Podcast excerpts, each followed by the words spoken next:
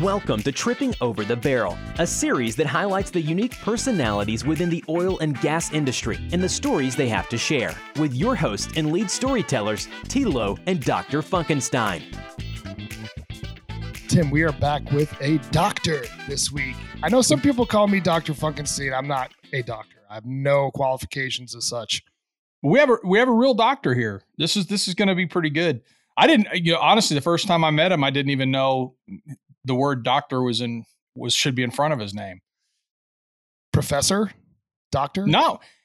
I met him out in industry. I had no idea he'd gotten nice. his PhD, so I I completely missed it. He invited me over to Lafayette and said, "Hey, come we got this this opportunity over here. Come show this thing to me." And I go out there and we yuck it up and spend a few days, spend a day in Lafayette, and then I head back to Houston, and that's that. So interesting.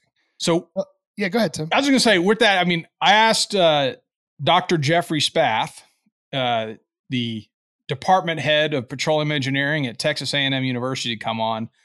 I think it's pretty Gig topical Gig talking about gig them.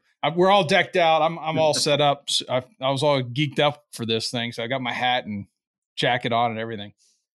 But you know, I thought it'd be interesting to talk about energy transition and what's it like to be a, a, department head at a university with COVID and all the other things going on. There's a lot of distractions, so that'd be really good to bring on Dr. Spath. So, Dr. Spath, welcome on to Tripping Over the Barrel. It's uh, good to have you. Thanks for having me, Tim. It's uh, I know we've we've tried for many months to get this uh, together, so I'm glad it's finally happening. Yeah, well, I mean, obviously you're. I know the kind of uh, busyness we were talking about before we got on the air, the types of things you have to deal with day to day, what types of fires come up all the time. So it's it's difficult to kind of get a block of time for something like this, and we really appreciate you coming on. Well, um, I'm, I'm happy to do it. I think it's an interesting time in petroleum engineering education, so I'm sure we're going to touch on uh, on quite a few interesting subjects. Oh, we're we're all fired up about it. Energy transition, everything that's going on in the world, COVID. There's a lot to a lot to go over.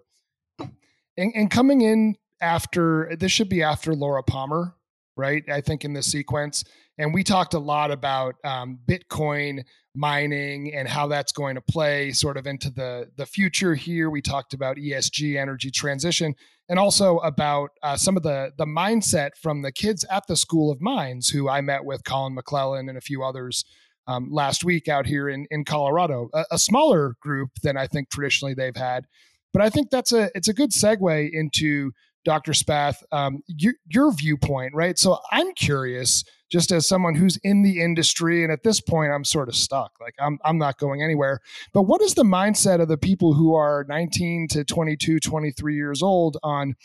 You're going into an industry that is clearly facing scrutiny um, under the current administration uh, change is inevitable. A focus on ESG energy transition is in play.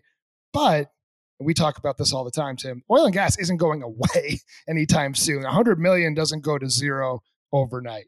So I'm curious, uh, Dr. Spath, what you see um, sort of from from your purview uh, at Texas A&M and the Reservoir Engineering Department, and then take us a little bit about you know your path to where you got today petroleum engineering. Reservoir's is a small I'm part. Sorry, Jeremy. I'm, I'm sure. Sorry. I, I don't want to have him having to correct you. I'll do it. I was rolling. I was tripping over my words. I mean, I'm there not. You, you, know, I'm not the engineer here, so I'm trying. There right? we go. We'll we'll uh, we'll cut you some slack. Uh, so to the first part of your question, you know, what attracts the 19 to 21 year olds to this industry? I think um, one of the things, particularly here at A&M, you know, we're fortunate that we're a little over an hour from the energy capital of the world. And so a lot of our students and prospective students come from the oil and gas. They come from, you know, their their mother, their father, their uncle, their, you know, who somebody in the family has been in the industry. And so we get a lot of we get a lot of students uh, from petroleum engineering families. Uh, and, and you know that's like I said, that's fortunate for us being so close to to Houston. But I think the other thing you hit on is is is relevant, which is they know, at least most of them, and and all of them should know that oil and gas is not going away. And you know, coming out of high school, if they had a tendency, if they excelled in math and science and physics and all the rest, and they knew they wanted to be an engineer and they were intrigued by the oil and gas business, then uh, most of them continued on their way. And of course, myself and our uh, team of advisors and our faculty, former students, uh, we all do marketing, uh, trying to get prospective students to join our department. And we do that by, you know, a lot of the things we're probably going to talk about, which is the the, the fact that oil and gas isn't going away. Uh, energy demand is going to increase with population. We know that. Energy intensity is increasing. Um, and so, you know, with respect to all of the compet- competing energy sources, uh, you know, I'm very optimistic about this industry, obviously. And I think I share that uh, that optimism with the faculty here and with former students. And so it's kind of a, it's kind of, there's a lot of us that spend a lot of our time working with prospective students, getting them to come here. Um, now, to the second part of your question, uh, things were a little different when I got out of school. You know, in the in the uh, in the, in the old days, the mid '80s, I got out in 1984, which was a mm a horrible time to get out. it's got to be as bad as it gets, right? Uh, 83 could be the only worse, I think. Uh, slightly worse. You're right. Uh, I didn't quite, you know, time it as badly as possible, but it, you know, what's interesting is if you if you did a time shift of uh, 35 years or so, you can exactly overlay the almost bell-shaped curve from the 80s to today. And what I tell students I, I tell a lot of the students, you know, I, I wish I was a freshman or a sophomore right now in petroleum engineering because in the next few years there's going to be a demand like you have never seen. Well, we we saw it in the in the early 90s, right? And we saw it as recently as the early uh, 2010s when yep, yep. Uh, be, because of lack of investment, because of uh, lack of capital, because of lack of recruiting, uh, if you're if you're about to get out with a petroleum engineering degree, you're going to write your own ticket. Uh, but, going back to the 80s, uh, I had exactly one job offer. Uh, and so, guess what? I took it. It was with a, a subsidiary at that time of Schlumberger called Flopetrol Johnston. And they did well testing. I'm sure Tim remembers that that company.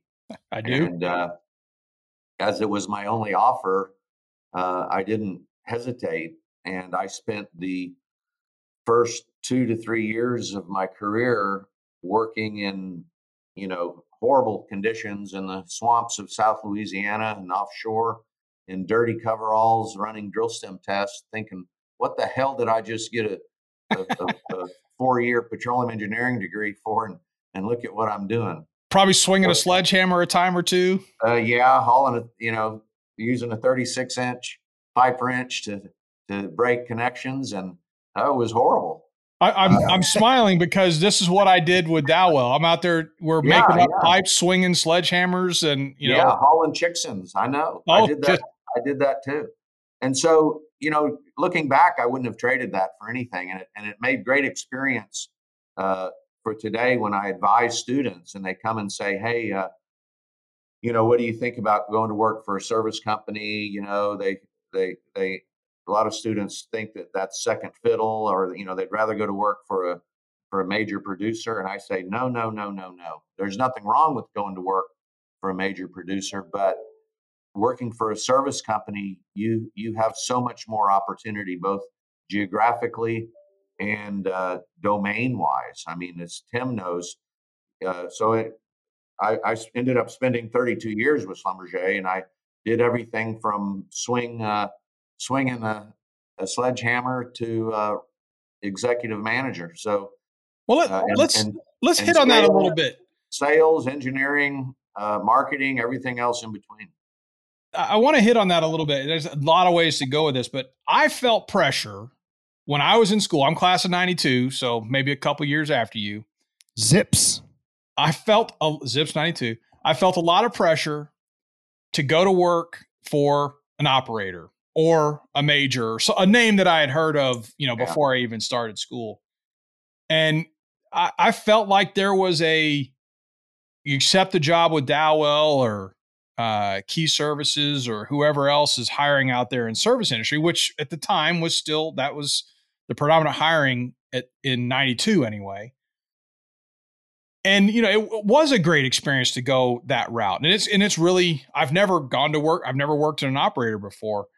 How does I, mean, I, st- I think that still exists. Everyone that I'm sure these guys want to come out and go work for Oxy or um, Chevron or something like that. These names Yeah. they know.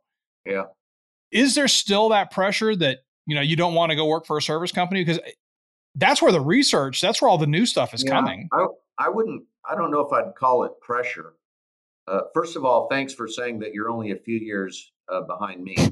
But anyway, it's, um, it's not so much pressure because, you know, right now with the job market as it is, um, they're taking whatever jobs they can get. Uh, but I certainly encourage them uh, to not just focus on the Oxys and the Chevrons and the Exxons and all the rest. In fact, I, the first of every semester, I, I get them together and I, I play a trick on them. I ask them uh, what it is they want to do in a, in their career. I said, "How many? If you if you want to work all over the globe in exciting, uh, sometimes hostile conditions, uh, raise your hands." And you know, most of them normally raise their hands. And I said, if you want to work in a variety of uh, domains such as sales or research or marketing or engineering or out in the field or management, um, if you want to do if you want to have that flexibility ra- raise your hand and of course most of them raise their hand and uh, i ask them three or four questions and then i say okay well i guess none of you uh, want to go to work for a, uh, a major oil company you don't work for an operator then, do you you? should go to work for a big service company yeah. now Yeah. you you mentioned key services. Okay, you know if you if that's your job offer, go take it and work hard and work your way up and everything else. But if you're talking about Schlumberger, Halliburton, Baker, GE, um, you know Technip, you, you- some of these bigger companies, you're going to see the world. You're going to do everything from A to Z, and uh, you're going to have a fabulous career. Yeah, you're and it's good. Their job's going to change every year and a half. About Yeah, and likely so is your location. Mm. And of course, So- that's that's good for some and and not so good for others. So. Well, that's that's Tim and I in a nutshell. I don't want to go anywhere. I'm staying in the house that I'm going to be in forever, and Tim's ready to go to uh, I don't know Indonesia or Abu Dhabi or wherever they want to send him. Right? Well, That's right. it's it's funny you mentioned Indonesia because uh, we lived all over the world, and and if you ask my my kids what their favorite place was, and I mean, we lived in Paris and London and Rio and all the rest, and Wow. uh, they they choose Indonesia wow, because it was just so. Um, I mean, it was exotic. You know, who'd have thought that we'd be living in Jakarta, where you know we're a one-hour flight from Bali, we're an hour and a half flight from uh, Tha- Thailand, and you know we saw we saw all of Asia in my three-year stint there. Um, now it wasn't without its. I won't pretend it wasn't without its. Uh, you know downsides. Every every Houston has its downsides. Um, you know, I remember, and we may we may get to some travel stories later, but I remember one of my favorites was uh, being woke up in the middle of the night in Jakarta and being asked to gather what I could take with me and my wife and children, and got in the back of a jeep with a bunch of automatic weapons uh, and driven to the military base so we could be uh, uh, evacuated to uh, Singapore. So, wow. Was that you know, dur- during the Bali uh, terrorist attack or? well, no, it was during uh, the overthrow of Suharto, President Suharto. Okay, And uh, we were actually evacuated twice. Once when the families were there, which was obviously um, not very fun, but once when it was just the guys, or the I should say the essential staff, and uh, all we could do, Tim, was stay there two weeks and do nothing but play golf. So Oh, uh, that was terrible. You know, wow. you know, there's good and bads to every place. But anyway, um, back back to the point. Uh, the point is, if you want to, if you want to move around the world and see exciting places, uh, uh, you you know these days you can do that with the Chevron and Exxon Mobil. But in the '80s, you know, it was the big service companies that provided that opportunity. Yeah. So, so you mentioned the students that go to Texas A&M and become petroleum engineers are oftentimes legacies, right? Maybe people that had even gone to A and M, uh, you know, in their family, or people whose parents had worked in the industry. I'm wondering if that means when you have these kids that are enrolling right out of high school, do they have a pretty high level understanding already of oil and gas, and you don't really need to start on chapter one, or do you go back and say wipe the slate clean from everything your mom and dad told you at the table, you know, over Thanksgiving, and this is how we teach yeah. you petroleum engineering? Yeah, well, it it varies, of course, uh, but we get a lot of students uh, who don't know anything about the business, and we have to. Um, we have to try to shift their thinking from what they've read in the media and what they hear on the news and what the politicians try to tell them and everything else and you know it's pretty easy to convince them if they're if they're you know if, if they're up on current events and all the rest to to realize that petroleum engineering is a is a field that's going to be around for decades to come. Um, the other thing though is like i said in the beginning we do a lot of marketing and as as with a lot of universities now our freshman year curriculum in engineering is common Okay, so it doesn't matter if you're petroleum, civil, nuclear, aerospace, blah, blah, blah. Um, your first year curriculum is identical. And so you have that year on campus to check out all of these different majors, all of these different departments. And so the departments like ours, we have events throughout the year where we invite freshmen, we we give them free pizza to make sure they show up, and then we we teach them a little bit about the oil and gas industry. We may show them a video uh, I'll speak. I'll, you know, we've got excellent faculty here, uh, a lot of whom have spent their early careers in industry. So, you know, it's really a competition to try to attract these students to the respective departments. And we, when we talk about what we just talked about, which is, you know, a global working environment, the flexibility to do whatever you want to do. And oh, by the way, the highest paying uh, salary of any major on campus you know, I I always try to save that one until last.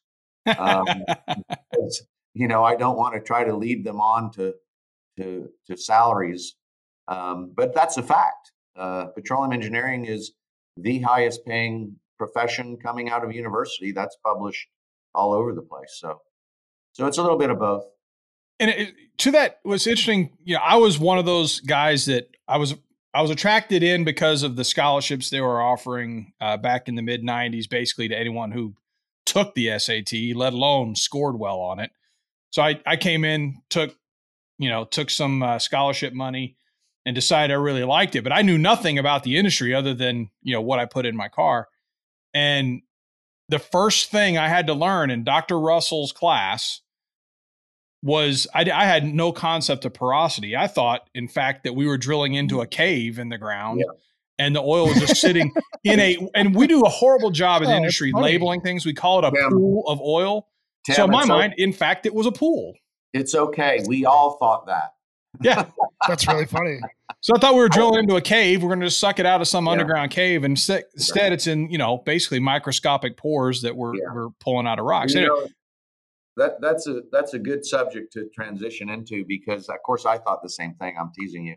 Um, most people do think that, and you just put a big straw in it, you know, and and suck it out. But but one of the things I mention, I make sure I mention far before I talk about salaries, is how exciting the technologies are in this industry. I mean, when you think about what we do as a profession, it's really it's really um, awesome you know, when you combine, when, cool. when you think about um, drilling into a reservoir that might be as small as this office, um, and, and from two miles away, eight thousand feet deep, and these days, you know, ten to twelve thousand feet laterally, uh, without able, without the ability to see what you're doing, you're relying on uh, measurements uh, three-dimensional resistivity, nuclear measurements, uh, all of these very exciting, uh, you know, physics that goes on in finding, developing, and producing oil wells. It's just fascinating.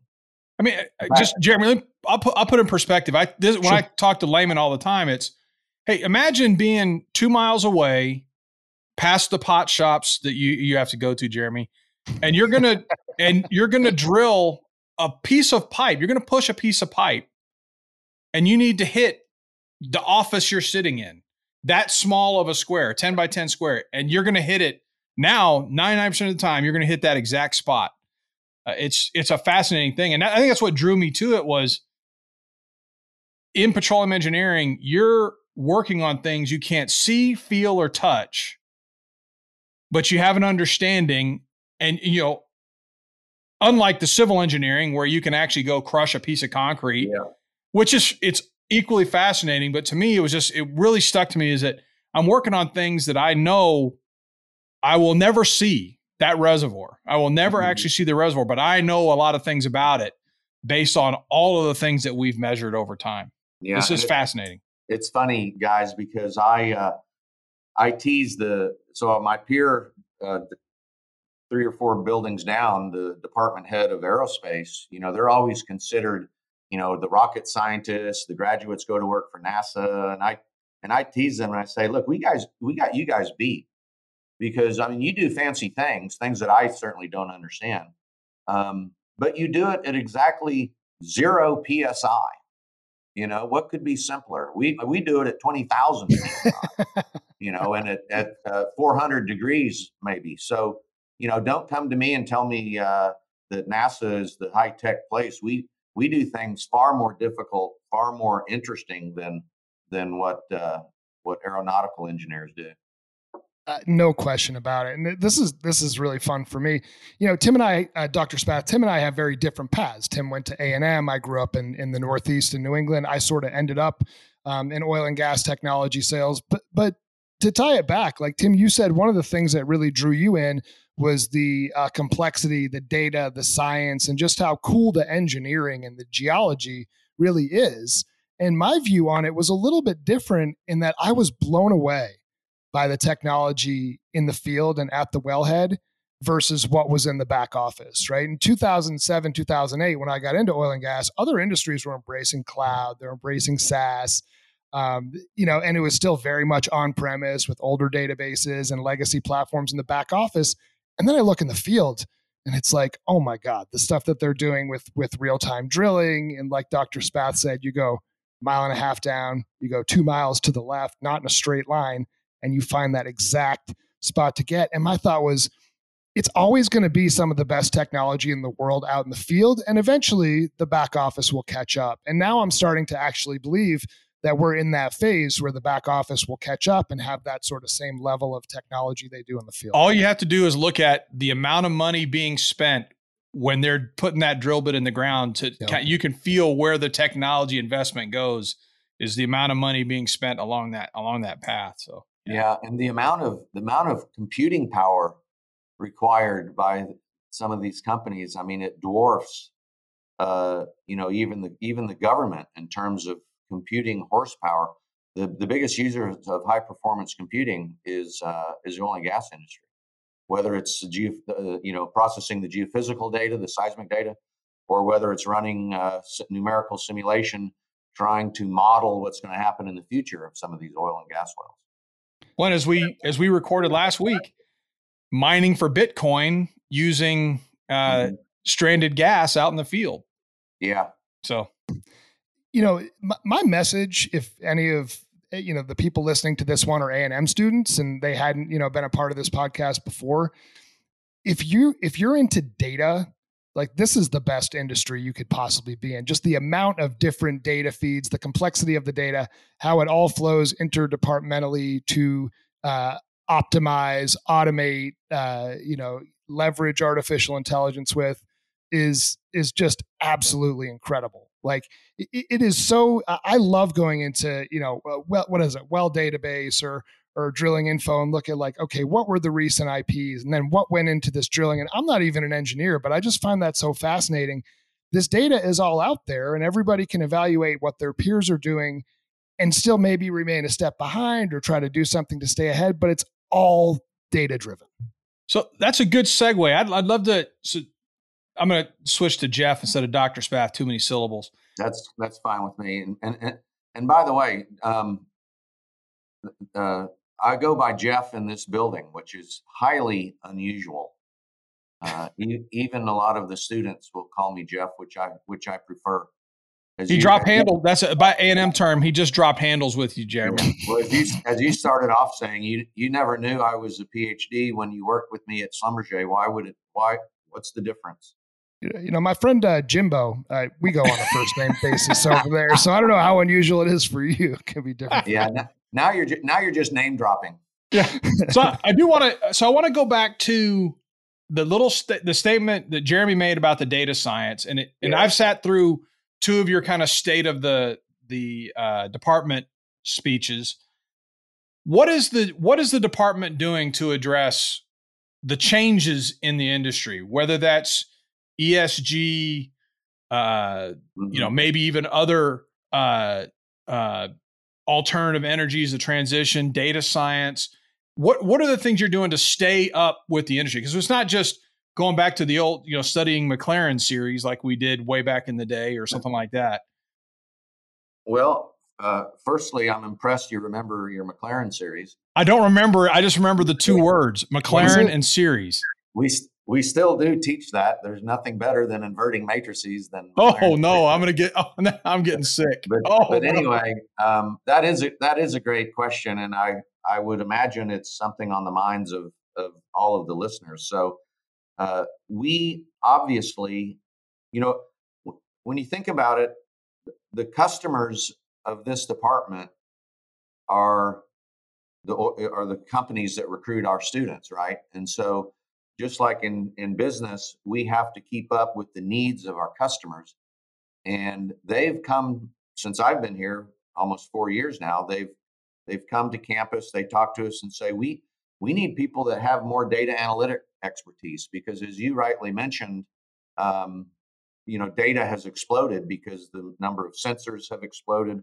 Uh, our understanding has exploded. And, and not only is it, a, the, the data so voluminous, but it's, it's in, in many disparate forms, you know, and this I think is what part of Tim's company does is is try to bring together everything from seismic waveforms to physical core to uh, output from myriad applications to log data. I mean, it's it's just all over the map. Um, so we put two courses together in our undergraduate curriculum. One is a an elective, and you can take that at any point in your uh, curriculum. The other one, which I think is a testament to how important uh, this subject has become. It's a required class now. You have to take a three hour class in data analytics.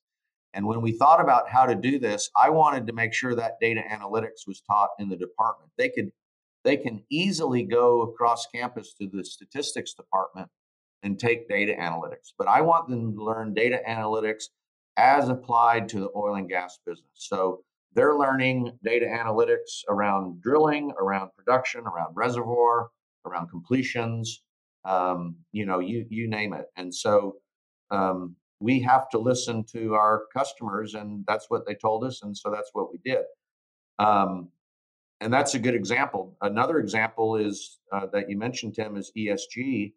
Um, as our as the oil and gas companies uh, broaden their portfolio, we have to broaden the portfolio of skills of our graduates, or they're not going to get hired, right? So, to that to that extent, we are bringing in other courses. We're developing a geothermal class as I, as we speak. Um, we have a hydrates lab, methane hydrates uh, right down the hall.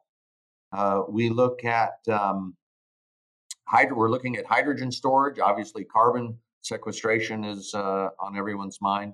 So yeah, we're we're slowly bringing these topics uh, to the forefront uh, because again, our our our customers, our recruiters, are asking us to. Now, we're not flipping a switch and saying no more completion engineering, no more hydraulic fracturing, no more uh, Maclaurin series. You know, um, we're we're uh, we're doing this slowly and i you know my strategy is to keep up with the industry as it as it moves towards this you know let's take chevron for example so chevron uh, just announced they're putting more of their capex into green energies. Okay, so now if Chevron's going to hire our students, they need to know a little bit about geothermal. They need to know a little bit about carbon sequestration. They need to know a little bit about how hydrogen can augment uh, the, the renewables, all of these things. Um, on the other hand, ConocoPhillips is another great example of a company who just made two huge uh, unconventional acquisitions. One with Concho, so they they bought the company, yep. and then uh, just a couple months ago they bought, I think, for eight or nine billion, uh, Shell's assets in the Permian. So they're they're doubling down on shale and unconventional, which is a great thing. And uh, and and so you know Ryan Lance was here on campus a couple weeks ago and said, make sure you don't abandon traditional petroleum engineering because we're still recruiting traditional petroleum engineers. So it has to be a blend of those two. And the way you do that is to offer minors, uh, you offer certificates, uh, you know, you offer electives, and then uh, it's up to the student to pick and choose uh, exactly what what their curriculum looks like at the end of the day. Really cool. So one of the one of the other things that's happened here recently, I'm going to go ahead and plug Jay here. Jay was a classmate of mine, Jay Graham, and he also came in with a vision that a lot of petroleum engineers are going to be the guys that are running oil companies you know in their future and they really don't have a good background you know out of the box in running an oil company or being in the business and so yeah. he had this vision of hey let's go partner up and morph the industry and give them an option to go learn a little bit more about business. You want to talk about that? I think I think that's a certificate program if I don't if I remember uh, right. It is, and I'm glad you brought that up because it's it's called the Petroleum Venture the sorry the Jay Graham Petroleum Ventures uh, program. Wow, that's cool. Thanks to, to Jay and his wife for uh, donating and getting that started. Nice. Um, but it really does differentiate our graduates from other petroleum engineering graduates and and and it does that by combining uh, our number one ranked petroleum engineering program with the Mays School of Business. And when you're when you're a senior petroleum engineering student, you can take four senior level finance courses from the Mays School of Business. Uh, and so that's a certificate. Okay, four four classes. That's twelve hours. And uh, I'll tell you what, we we have yet to have somebody graduate with that combination who didn't who not only didn't have a job uh, they didn't none of them had less than two jobs from which to choose i mean because imagine how valuable that person is when they graduate with petroleum engineering degree and oh by the way i have 12 hours of senior level finance and economic courses i mean so not only amazing not only those who wish to to go into um, you know, to, uh, to want to be an entrepreneur right away. But those that go to work for companies, whether it's um, you know a, a, small independent in the Permian to Chevron, they all want people with an economics background because that, at the end of the day, is is you know what it boils down to. It's a very successful program. Do, do you get um, international as well as people from the Northeast, or is your concentration a lot of, you know, Texas and Oklahoma? Well, I, I have to divide that answer into two parts. Um, the, the first part is undergraduate. And there we have about 90% domestic uh, US citizens. Sure. Uh, but they come from all over the US. In fact, we have a young lady here uh, from uh, Pennsylvania who I was teasing her because she didn't she didn't want to go to Penn State. She drove halfway across the country to come to College Station, you know. Um, and then and then you have the graduate program is flipped. So 90% of our graduate enrollment are foreign nationals. That makes sense to me. And most because of those Houston, right? come sponsored from mm. companies that we could all name, uh, Aramco, uh, CNOOC, Pertamina, Petrobras, Petronas, all of the national oil companies send their best and brightest employees to A&M to get their master's and PhD degrees. Fantastic. And I'm wondering too on the technology side, since since that's where I sit, a lot of these people will will come right out and be put in jobs where they'll be using software products that have been around forever. Call it an, an ARIES or, or IHS or uh, SAP, even in some cases, WellView. Um, do you guys do you actually let people get their hands into um, some of the industry solutions when they're in school? And and sort of what does that look like to help build some of that uh, experience and expertise around tech? Yeah, great question. And the, the short answer is uh, absolutely. Uh, what I have this the same philosophy philosophy here that I had in industry, which is you know if you if you have a bright engineering student or a bright engineer, um, you don't want to dictate what it is they use uh, to solve a problem. Uh, now here at university, we have I mean I have to sign uh, annual license updates, you know, uh, at least once a week because we have almost every company you mentioned uh, providing their software. And this is something that Schlumberger started uh, years ago when I was running their software division. Uh, we thought it was a good idea to put Eclipse and Petrel and Merak, Tim, and you know some of the OGCI products that that we inherited. Uh, we put those in engineering programs primarily because we, we wanted the students to get to fall in love with them and to get used to using them so that when they graduated they said hey how come you how come you're using this simulator and not eclipse? or how come you're using kingdom for petrophysics instead of this product which i'm comfortable with from university?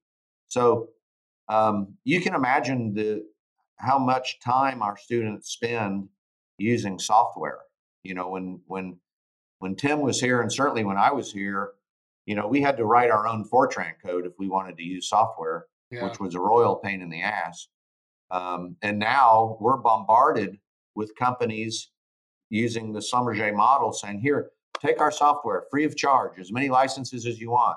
And they'll even come and provide training, they'll come and provide maintenance because they know the value of all of these students using their products. Especially if some of these kids are going to be running companies, sitting on boards eventually uh, yeah. those relationships are going to pay off. It's yeah, absolutely brilliant. So it, it, it's really a big part. Again, we we don't focus on software in in teaching because you know we we don't want to we don't want to spend our valuable time saying okay you hit this button and then this button and we're we teach what goes on behind the scenes so that they can use any software the, that helps them solve the problem you know what are the what are the fundamentals? What are the algorithms? And of course, back to uh, data analytics, Tim, uh, we're we're utilizing software now that's heavy into machine learning because this is the the buzzword du jour. You know. Oh, oh yeah, yeah. It's all it's all heading that way. I've got so many topics and we're running out of time. I wanted to hit a couple of things for you. I want okay. a couple of couple of softballs for you, but enrollment in petroleum engineering departments around the country took off in the 2012, 13, 14, 15, and then kind of, well, we had a couple, we had a little bit of trouble and everything changed. And what I find interesting is the philosophy that Texas A&M specifically took was, you know, we're not going to let this thing grow crazy like mm-hmm. we saw some of the. I won't name them because that uh, this is not what I want to get it be about here. But where they we put a cap, said, hey, we, we're going to graduate about this many, and we're still at that level. Is, is, that that's basically it? So and now we're probably the number one enrollment again. Uh, that's so yeah. Several things you said are true. The first is that we did limit, and I was on the uh, advi- industry advisory board when we did this years ago.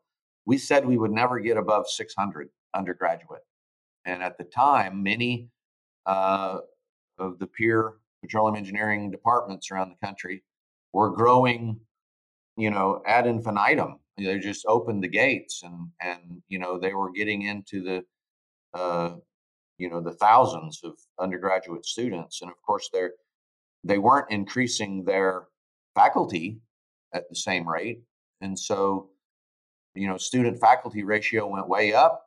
So what happens? Quality goes way down and uh, the customers once again uh, decide not to recruit from those particular departments. So we we kept it at 600. Uh, we are below that now. We we have declined. There's no doubt, um, but to a much lesser extent than many other programs. Uh, we are, in fact, the last three semesters were more or less flat undergraduate, and I don't think uh, there's another. There might be one other uh, university that can say that, uh, but but we're flat. Um, so that's undergraduate again, and graduate. Of course, everyone, not just petroleum engineering, but engineering in general, enrollment is down across the board in graduate school, and we all know why because they they can't either get a visa or they can't physically get on a plane and get here the last 18 months. So uh, this is why universities are struggling right now. But back to petroleum engineering, uh, we're at a we're at a good where we are vis-a-vis uh, our faculty count. We're we're in a good spot right now. If if if if I had 200 more students, I uh, come and say they want to start, I probably wouldn't let them all in because we you know we focus on quality quality over quantity. And I think that's paid off when you look around the industry at some of the success that our graduates have had. Okay, so all right, another topic that I did want to hit. You came in, you're four in year four of your tenure, um, or something like that, and COVID hits you in in you know half halfway in now. What two years ago? Yeah. What's it like running a department? I mean, if I remember right, it was March yeah. when I said, okay, all the students go home. What hell must that have been like for your team to to well, to navigate that? Yeah, that's that's a pretty good word to use. Um, I'll tell you, I'll tell you exactly how it affected faculty. It exactly doubled their workload. Yikes. because because you had students here physically, which we were obliged to teach physically after they came back, of course. Uh, and then we could not make them come to class, uh, but they were registered and they've paid their tuition, so we had to accommodate them virtually. And so imagine you're a professor, you have to teach, you have to teach twice. So it, it exactly doubled. And from my standpoint, as a department head, oh, I can't count how many Zoom meetings I had with upper administration talking about, you know, sanitizing and how, you know, lockdown of the building and, and how we are just going through the the motions, you know, the day in and day out operations of running buildings and and making sure we don't exceed our lab capacity, uh, maintaining our six foot uh, social distancing. I mean, they're just in, incredible amount of minutia that we had to go through in order to keep the students uh, safe and healthy. Um, and to a certain extent, that still goes on. Although we are we are operating, I want to make sure I get this point in. Uh, we are operating in a 100% post-pandemic world. Okay, so I have uh, I have for example I have a a research meeting uh, day after tomorrow, and I'm inviting a lot of industry people here to come listen to our students present their research. And a lot of the people are saying, well, it, can I attend virtually? And I say, no. Wow. Because the, the pandemic is behind us here at Texas A&M. We are 100% in class and uh, we are 100% face to face when it comes to meetings. Jeremy, you think they can pull that off in Colorado, that statement? I don't know. I don't know. I'm never on campuses, Tim. yeah. um, can you tell your dog to shut the fuck up? Sorry about that. Oh, just yeah. I just wanted to swear in front of an educator. I was going to say, I think you just dropped that f bomb to that make us feel at ease. That was you. That was. so now we can do that. no, that was for you. No, I, I, can only imagine the the hell that that that would be, and I'm I'm glad from the ex, the student experience in person is is so incredibly valuable. And I, I've talked about this with Collin McLelland a bunch that it irritated me early on when he was like, you don't need an education. Education's not important. I'm like, for you, right? Like you're a born entrepreneur. You can go that route and that works. For me, I don't remember a lot of the things I learned in college as a history major, but it socialized me and put me yeah. in a position where I could be around high achievers and people who were destined for for greatness and see what how they put in the work and how they did it. And I think I, I get the sense A and M has that sort of competitive atmosphere. Yeah, too. well, you know, I mean, we all know how significant the social component is, uh, particularly at the university level. Uh, you know, you don't have your student associations, you don't have your intramural sports, you don't have uh, the Dixie Chicken across the street that I know Tim is very uh, uh, fond of. late night Taking spot. you there too, Jeremy. I want to go, man. Let's find a game next year. so yeah, this this was a huge component, and but but all of the social aspects aside, what we're seeing, and this isn't unique to this department, it's not unique to this university. What we are seeing is a reduction in, particularly on the math side, uh, the students that have come back. I mean, can you imagine trying to learn differential equations virtually Oh, on Zoom with your dog running around and your little brother and you know uh, wanting to play? And I mean, we're we're seeing uh, a reduction. I mean, it's not it's not huge, but you know, we're having to play uh, tutor a lot of times to some of the the, the sophomores that come into our uh, lectures that are supposed to be fluent in differential equations and physics 212 and you name it, and they're not.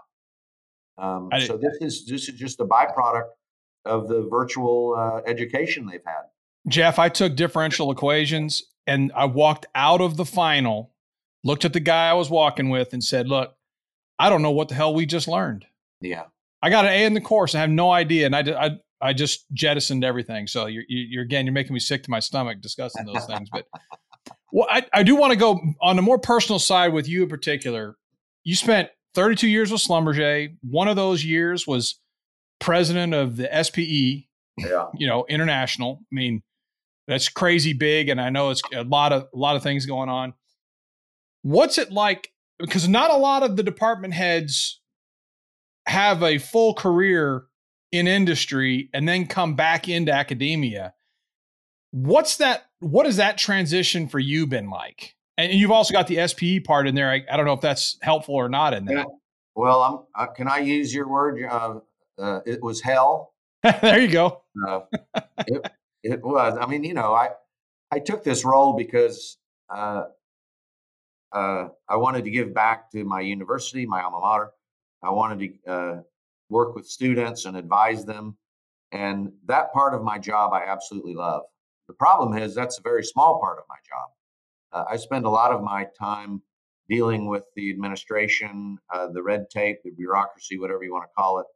Um, and I thought, Tim, that I understood politics and bureaucracy coming from a company the size of Schlumberger, but it it pales in comparison to a large. I might I'll probably get in trouble for saying this, but you know, at, a at a huge state-owned or state-run university, uh, there's just a ton of administrative headaches, and so that I'm still getting used to. And you know, I was in as an executive in Schlumberger, I would walk up to employees and say, "I want this done this way now." Uh, you know, on my desk tomorrow at 8 a.m., maybe 7:30, so I have time to look at it first, and and it'd be there. And they'd, Yeah. you know, especially in Schlumberger, you know, they'd click their heels together and salute and say, "Yes, sir." Yep. And and here, I try to do that, and you know, and a, and a full tenured professor will say, uh, "Yeah, if I can get around to it, I'll, uh, I'll you know." That's the old little bit different. philosophy: uh, anytime, anywhere. Right?